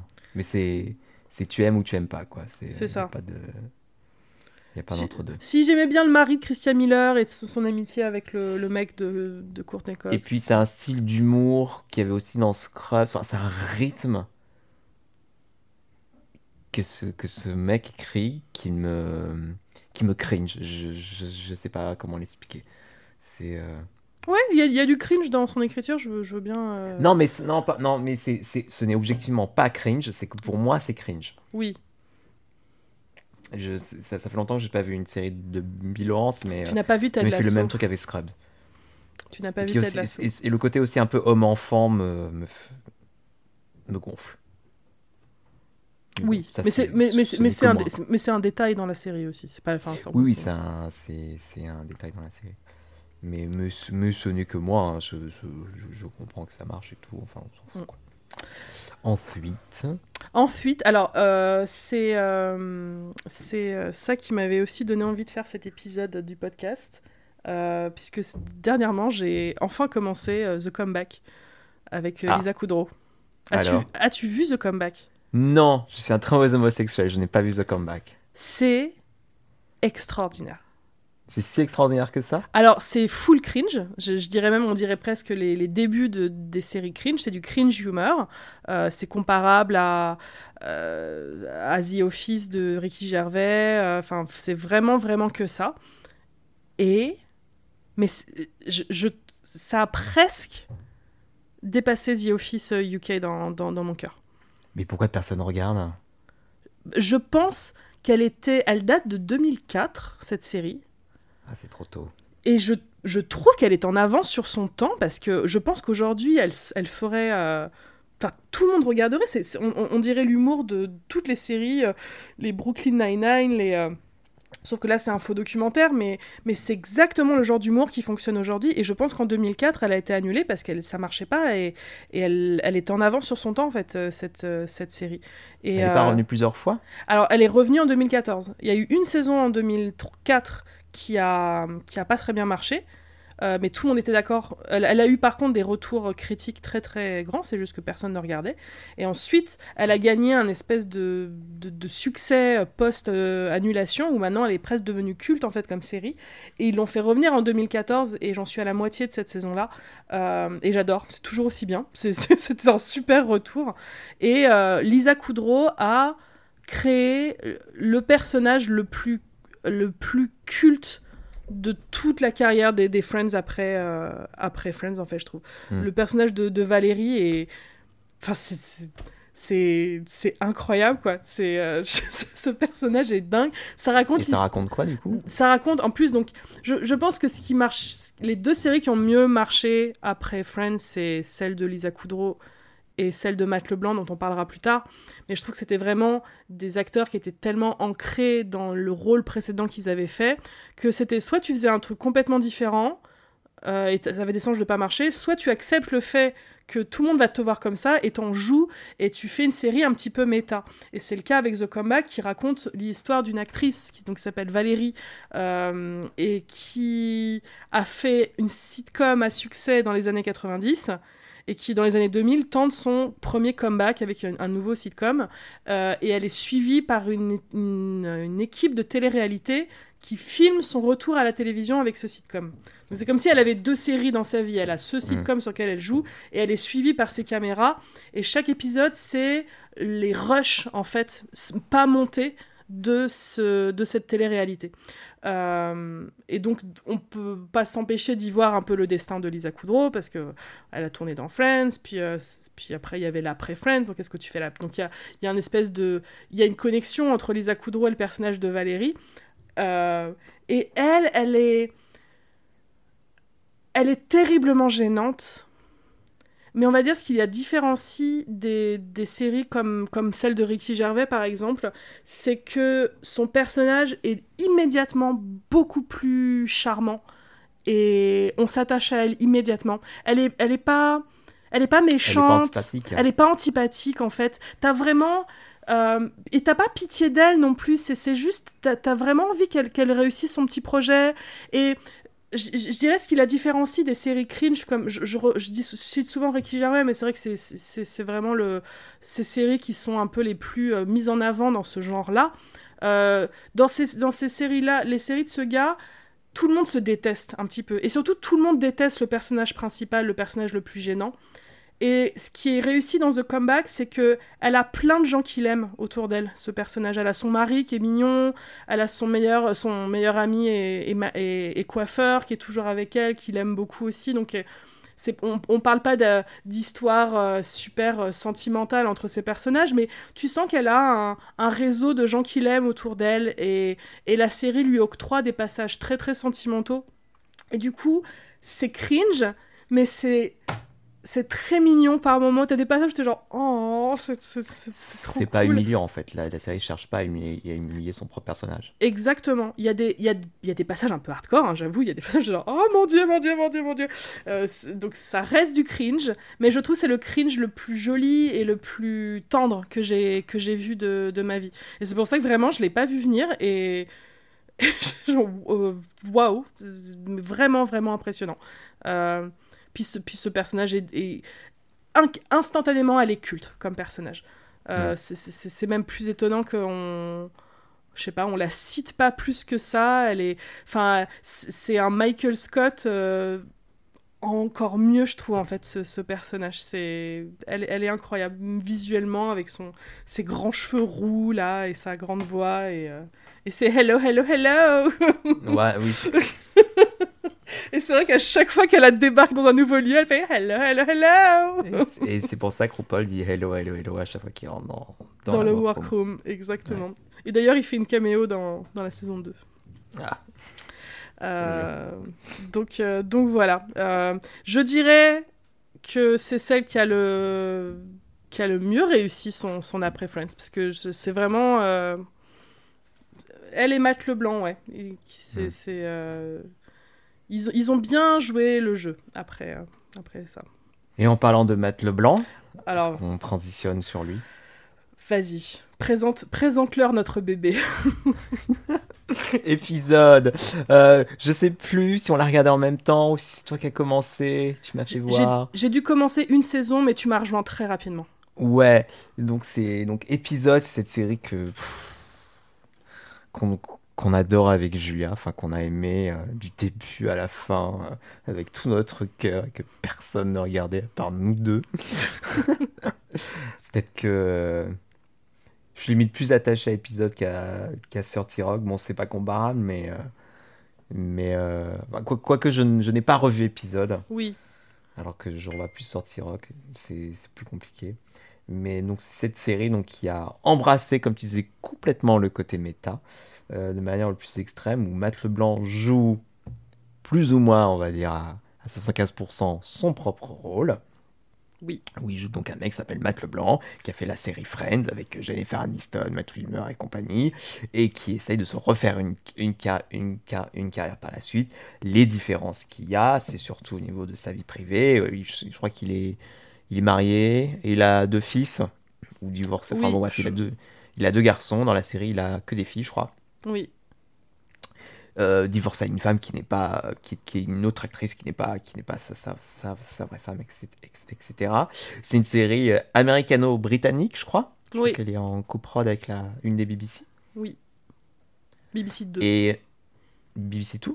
Oui. Et en fait, c'est de là qu'on démarre, c'est en Angleterre, parce que la série s'ouvre sur une cérémonie des BAFTA. On a deux scénaristes très connus dans l'univers d'épisodes qui ont gagné un énième BAFTA pour leur série. Et il y a un producteur américain qui débarque, qui dit « Écoutez mes loulous, je vais vous rendre riche, je vais acheter les droits de votre série, d'une série que vous avez fait il y a quelques années. » je sais pas si c'est... Non, mais si, c'est la série où ils ont gagné le BAFTA. Exactement. Voilà, je vais acheter les droits à la série que vous... dont vous avez gagné le BAFTA. On va l'adapter aux États-Unis, ça va être super. Vous allez être riche comme Crésus. Ils hésitent un peu au début. Ouais, on est deux petits Anglais bien pépères à Londres. Qu'est-ce qu'on va aller se faire chier à Los Angeles, les Américains, on les aime pas et tout. Et ils se sont dit, mais si, on va se faire... Je sais plus comment ils se décident, mais ils y vont. Ils se disent, ça va être marrant, ouais, ça va être cool. Oui, et puis lui, il est beaucoup plus chaud qu'elle. Oui.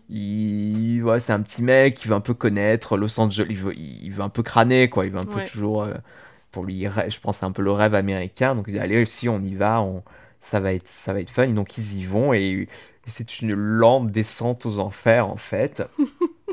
Sur leur petit projet qui se passe dans une école anglaise, très sérieuse, une école pour garçons. Ils ont une relation entre un vieux professeur et ses élèves, c'est une espèce de pont générationnel et tout, très très touchant. Et ça se termine, c'est une série sur Matt LeBlanc qui est prof de hockey, quoi, et ça s'appelle Puck.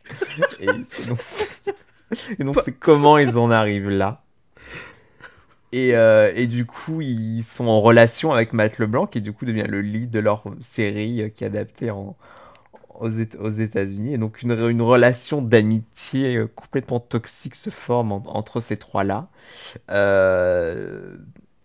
tout en nous mettant en scène cette vision plus ou moins caricaturale de la télé américaine, Et c'était surtout ça qu'on aimait beaucoup avec Julia. C'était aussi donc ce triangle d'amitié qu'il y a, mais surtout tous les coulisses de la télé, enfin la télé qui se filme, les bureaux, les gens qui te disent tout et leur contraire, la responsable des comédies de la chaîne qui tire la gueule pendant tout le...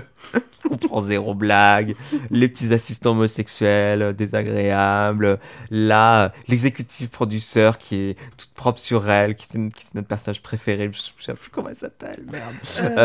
Attends, je vais sortir. Qui essaie à chaque fois de ménager la chèvre et le chou, le chef de la chaîne et les scénaristes en leur mentant. Mais machin n'a pas lu notre série. Si, il l'a lu. Mais il ne l'a pas lu. Non, mais il l'a lu. Si. Enfin, c'était magique à chaque fois. C'était très bien écrit. C'était un rythme de dingue. C'est Carole. Et bon, j'ai un peu revenir. Hein ? Elle s'appelait Carole. Carole. Alors, on a fait un pige dessus.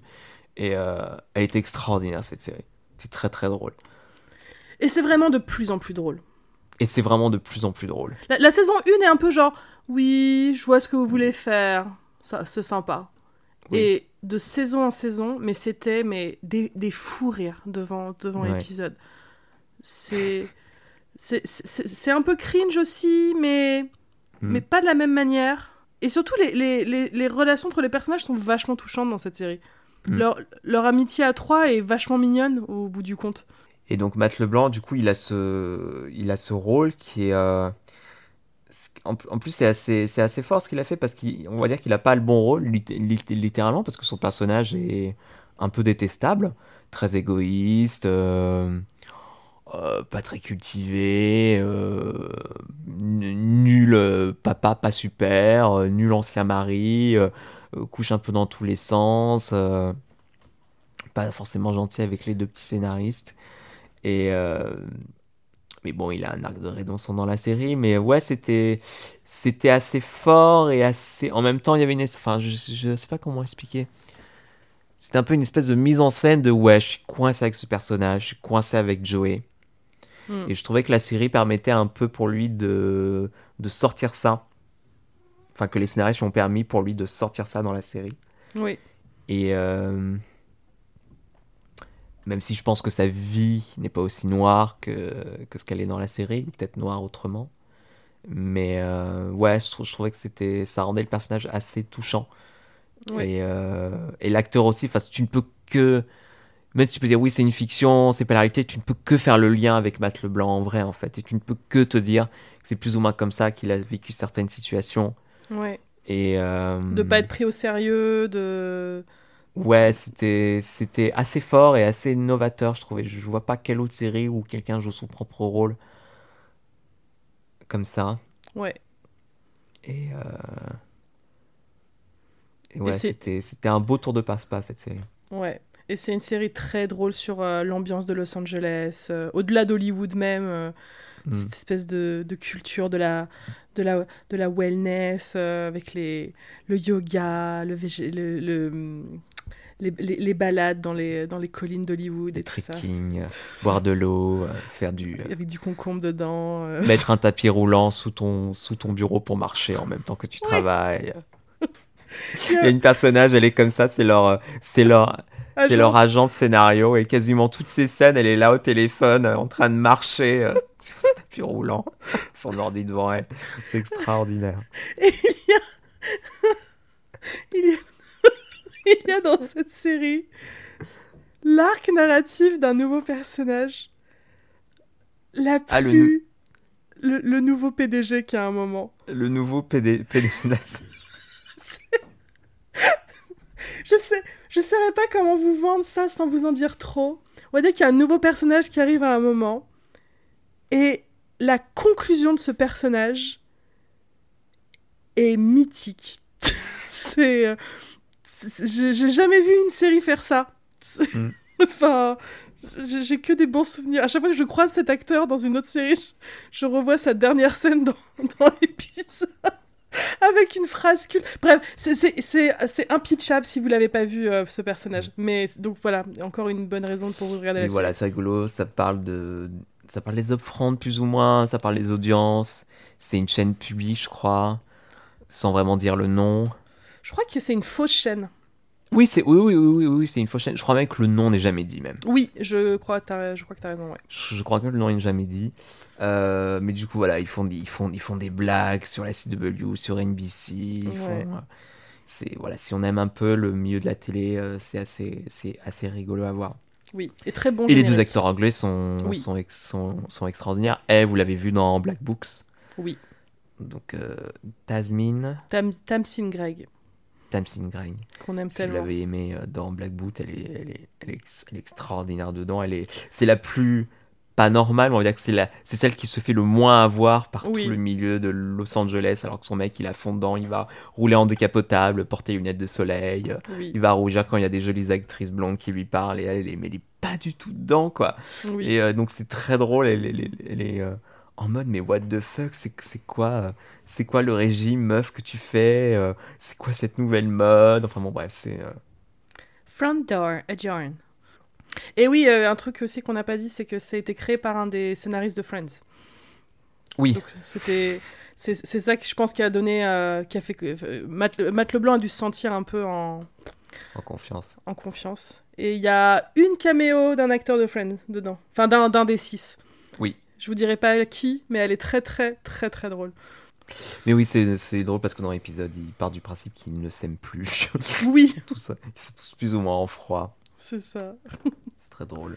Il y a un épisode où on lui demande « Tu veux pas en faire venir un dans ton sitcom pour un peu avoir un boost dans les audiences ?» Et on voit qu'il n'arrive pas à en joindre un seul. Ils sont tous ou occupés, ou il le ghost, ce genre de choses. Il le balade. Donc au final, il amène ce qu'il y a de mieux, à part les 6. Vous mais verrez qui il ramène. Mais c'est vrai que quand t'es un acteur de Friends, on doit tout le temps te faire chier pour faire venir un des 6, parce que si tu veux venir un des 6 dans ton épisode, ça fait monter les audiences. Bah quoi. C'est ça. C'est à chaque fois une mini réunion. Ouais. Bah, à chaque fois que c'est arrivé dans une série, l'épisode était marketé à fond, quoi. Ah bah oui. Et tu pouvais pas le manquer, ça c'est sûr. Ça doit être assez c'est pour ça, mais c'est pour ça que c'était drôle la caméo d'un des 6 dans l'épisode, parce que pour le coup elle était complètement surprise. Elle avait, c'est oui. une scène et tu le voyais pas venir. Et du coup quand il arrive, t'es genre ah. Enfin voilà, on aime fort épisode. Pitié, regardez-la. Matthew Perry. Oui. Celui qui a fait le plus, on a vu le plus de séries. Ah oui, il est un peu en burn-out. Enfin, c'est lui qui est le plus work alcoolique des 6, là. Ouais. J'ai l'impression qu'il n'a pas arrêté. En fait, il n'a jamais réussi à faire durer une série. C'est ça qui est un peu triste. Il a fait que des bonnes séries, et à chaque fois, elles se faisaient... annulées. Est-ce que tu avais vu sa série de Aaron Sorkin ? Non. Studio... Je ne l'ai pas vue non plus, il me paraît qu'elle est très bien. La compétitrice de Sortie Rock, là ? Oui, voilà, qui se passait dans une espèce de si, show, j'ai vu le pilote, j'ai pas aimé. D'accord, je ne l'ai pas vu non plus. Non, nous, celle qu'on adore de Matthew Perry, c'est Gohan. Veux-tu présenter Gohan ? Je viens de présenter l'épisode. Gohan, donc, c'est une série qu'on a adorée avec Sébastien, qui est terriblement touchante. Ça raconte l'histoire d'un homme qui vient de perdre sa femme. Je ne sais plus... Comment ? Maladie, je crois. D'une maladie, ouais. Elle vient de décéder. Il réagit d'une manière un peu détachée. Il fait non, mais ça va. Je gère, en gros. Et son meilleur ami, qui est joué par John Cho, donc autre coup dans Gohan, c'est que John Cho joue dedans, lui conseille ou lui impose, je ne sais plus comment ça se fait, mais lui dit il faut que tu rejoignes ce groupe de paroles de personnes endeuillées qui viennent de perdre un proche très... Voilà. Et donc il se retrouve un peu malgré lui et contre son consentement dans ce groupe de paroles fait de tout... d'un éventail d'humains qui ont perdu soit un conjoint, soit un frère, soit un divorce, ouais. Ou la maladie. Je crois qu'il y a même il y en a une qui a perdu son animal, un chat, je sais. Oui, je crois que c'est ça. Et qui est menée par une... Alors, je sais pas si elle est psy, mais en tout cas, c'est elle qui mène le groupe de parole, qui est jouée par cette actrice qu'on adore, qui s'appelle Laura Benancy. C'est comme ça qu'elle s'appelle. Elle joue dans Nashville. What ? Ah oui, mais c'est vrai qu'elle pas joue dans Nashville. Elle joue une chanteuse. On voulait trop qu'elle finisse avec Rihanna et qu'elle parte. C'est vrai. Mais c'était un petit guest. Elle était là 2-3 épisodes, mais on voulait qu'elle parte en cheval. Je crois que c'est une actrice de Broadway, Laura Benancy. Mais en tout cas, c'est elle qui mène un peu le groupe. Et tu sens que... Pour elle, c'est toute sa vie, quoi. Alors que c'est un peu... On lui fait comprendre que c'est un peu de la merde, en gros, son taf. Mais non, elle a tout préparé. Ses petits ateliers, ses activités, ses classeurs, ses fiches, son tableau. Et ils vont un peu lui dire, non, mais meuf, on peut pas juste aller sortir et prendre une glace, quoi. C'est ça. Et donc, à chaque fois, il y a ce rapport de force entre elle et les gens qui font partie du groupe. Elle qui veut leur imposer, alors, on va se passer l'oreiller de la parole. Vous pouvez parler que quand vous avez l'oreiller, tout ça. Donc, enfin, elle est vraiment mignonne, elle veut bien faire et elle est très... elle est trop mignonne. Et donc, en fait, toute la série de Gohan, c'est la rencontre entre Matthew Perry et ce groupe qu'il méprise un peu au début. Genre, mais je suis pas comme vous, moi. J'ai pas besoin qu'on me tienne la main pour faire mon deuil. Je sais faire les choses moi-même. Et en fait, ils vont tous et toutes tomber amoureux les uns les autres et devenir un groupe d'amis extrêmement soudés. Et c'est fantastique. C'est très, très drôle. C'est très émouvant. Tous les personnages sont super marquants et on s'attache à eux en 2 secondes. Il y a pas mal de gens qu'on connaît bien maintenant. Il y a parmi eux, je crois que le membre le plus jeune du groupe, c'est Tyler James Williams qui jouait Chris dans Tout le monde déteste Chris. Quand il était tout petit. Maintenant, il est plus grand. Et donc là, il était adolescent, je crois, pendant Gohan. Et donc, il y a lui, il y a John Cho, il y a Sarah Baker aussi, qui est une actrice qu'on voit dans pas mal de trucs qu'on aime beaucoup avec Sébastien. Et ouais, chaque personnage est vraiment trop génial. Oui, puis ça devient vite une série qui ne se repose pas que sur Matthew Perry, et qui devient une série chorale, comme les Community, comme tout ça, comme Mythic Quest, comme tu disais, parce qu'il y a toujours un moment où il y a un des personnages qui va devenir un peu le centre de l'épisode, on va parler de pourquoi il est dans ce groupe-là, quel est son problème de deuil, quelle étape tragique arrive dans sa vie, donc ils s'entraident, et c'est vraiment très chou, c'est un peu tous ces gens cassés, différents, qui se reconstruisent ensemble, en fait. Oui, c'est ça. Et oui, c'est vrai que les projets qui ont marché, les projets des acteurs de Friends qui ont marché après Friends, c'est ceux qui ont fait ce que tu as dit, c'est-à-dire on fait la promo autour de l'acteur et de l'actrice au début de la série, mais il faut au bout d'un moment que l'acteur de Friends se fonde dans le décor, en fait, et devienne un membre du casting, et c'est exactement... Et je pense que c'est le genre de projet qui attire les acteurs de Friends. Ils ne veulent pas que ce soit un projet qui soit que sur eux, quoi. Exactement. Parce que on s'ennuie, en fait, au bout d'un moment. Et c'est pour ça que Cougar Town a fini par être génial. C'est parce que Courtney Cox se fond dans le décor. Et Gohan a fini par être génial parce que Matthew Perry n'était plus qu'un... le personnage principal, mais un personnage parmi cet ensemble. Et ouais. Et c'est vraiment dommage qu'elle n'ait pas trouvé son public, Gohan. Peut-être qu'elle était pareil, un peu en avance sur son époque. Peut-être qu'elle serait... Aujourd'hui, c'est le genre de série où je me dis, si elle sortirait sur Netflix aujourd'hui, mais tout le monde regarderait et tout le monde trouverait ça génial. Je crois qu'elle passait sur NBC. Alors, je crois que non, je crois que c'est le plot twist et je crois que c'est ABC. Je crois qu'à chaque fois, je me dis, c'est NBC. Non, c'est NBC. Ok. C'est NBC. Donc ouais, je sais pas pourquoi... Pourquoi elle n'a pas trouvé son public ? Parce qu'elle avait tout pour plaire, cette série. Et elle n'a eu qu'une saison, du coup. Mais ça vaut quand même le coup de l'avoir. Je ne sais pas s'ils ont essayé d'être un peu méta, parce qu'on sait que Matthew Perry n'a pas une vie facile. Oui. Donc, le fait de voir son perso qui est en thérapie, qui a besoin de réfléchir sur lui-même, si ça n'a pas un lien, ou si c'est pas pour ça qu'elle était un peu sensible au projet. Je pense que c'est le cas. Effectivement. Et c'est pour ça que le personnage est très... Enfin, il dégage une grande vulnérabilité dans tout ce qu'il fait, Matthew Perry. Et c'est vraiment avec ce personnage qu'il a le plus brillé, je trouve. Donc ouais.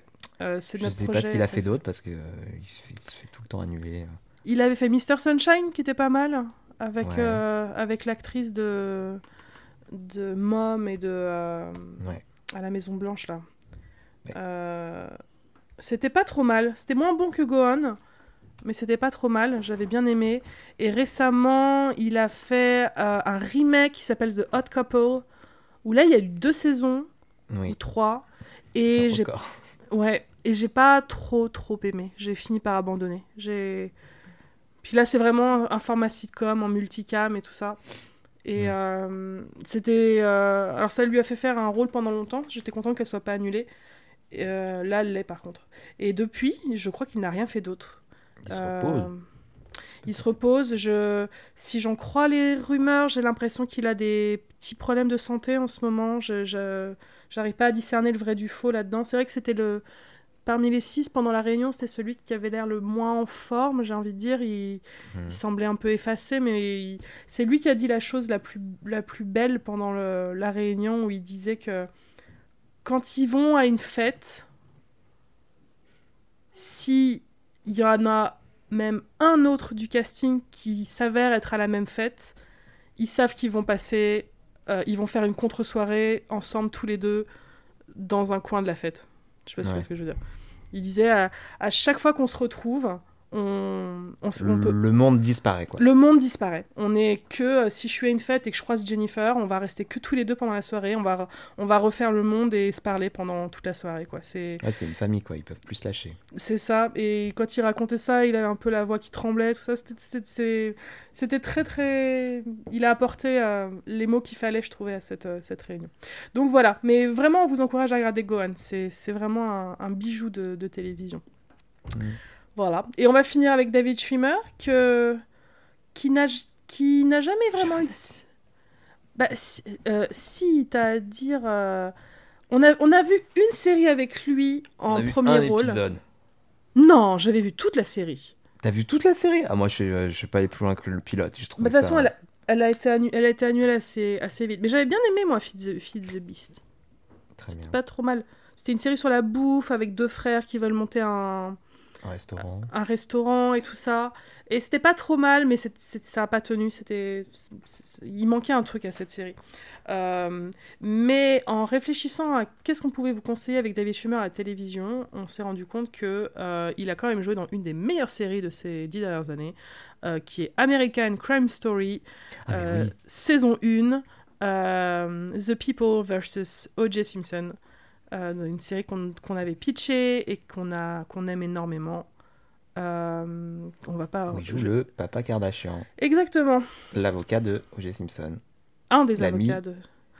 L'ami, surtout. L'ami, voilà. Et il a rejoint l'équipe, la Dream Team, ils appelaient ça, d'avocats de O.J. Simpson. Mais plus un niveau personnel. C'était l'avocat le moins qualifié, on va dire. Mais oui, je pense qu'il... Il était là pour défendre son pote. Et il n'était pas qualifié pour des affaires criminelles, je pense, surtout. Exactement. C'était l'avocat pour les affaires...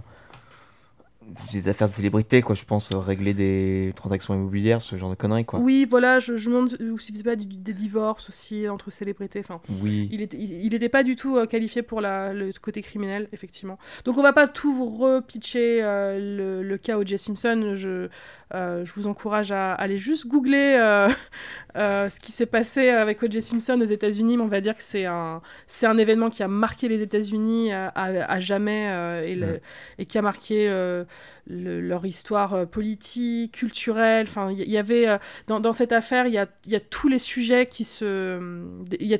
société qui se mélangent en fait dans l'affaire du procès de O.J. Simpson.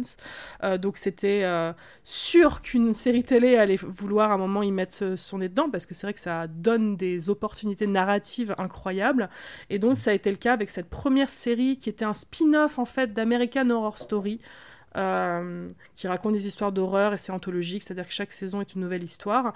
American Crime Story se veut être une série qui raconte une affaire criminelle qui a vraiment existé à chaque saison.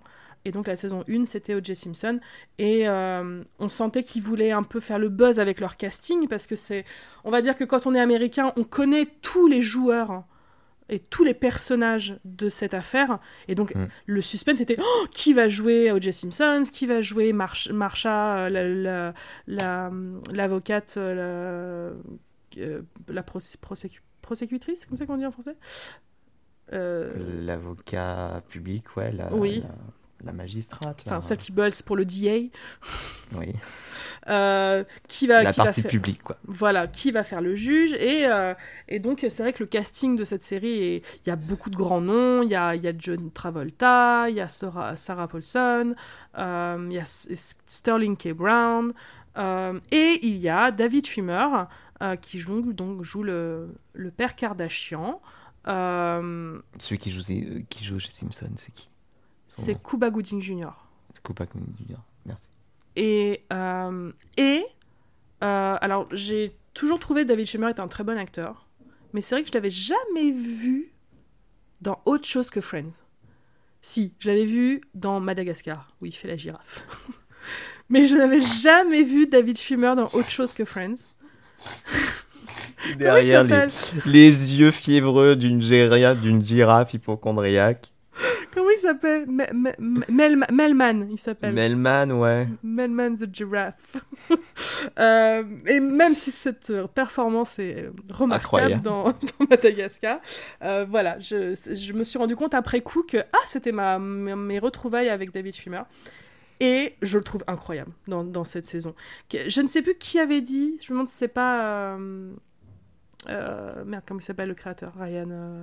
Ryan Murphy qui avait dit ça, où il voulait que Monsieur Kardashian soit le cœur émotionnel un peu de la série, parce que c'est vrai c'est un peu lui qui est au milieu, où il veut soutenir son pote, mais il est déchiré par tout ce que ça signifie. Enfin, on sent vraiment qu'on se repose toujours sur le personnage de David Schwimmer pour encaisser émotionnellement tout ce qui se passe pendant cette saison, et je trouve qu'il dégage énormément d'émotions avec ses grands yeux mouillés là tout le temps et on sent que c'est enfin alors je connais pas le monsieur dans la vraie vie, mais la série veut nous présenter comme un mec bien qui veut un peu être un humain décent et venir en aide à son pote et tout ça, et en même temps il veut être un bon père de famille, s'occuper de ses filles et tout, donc c'est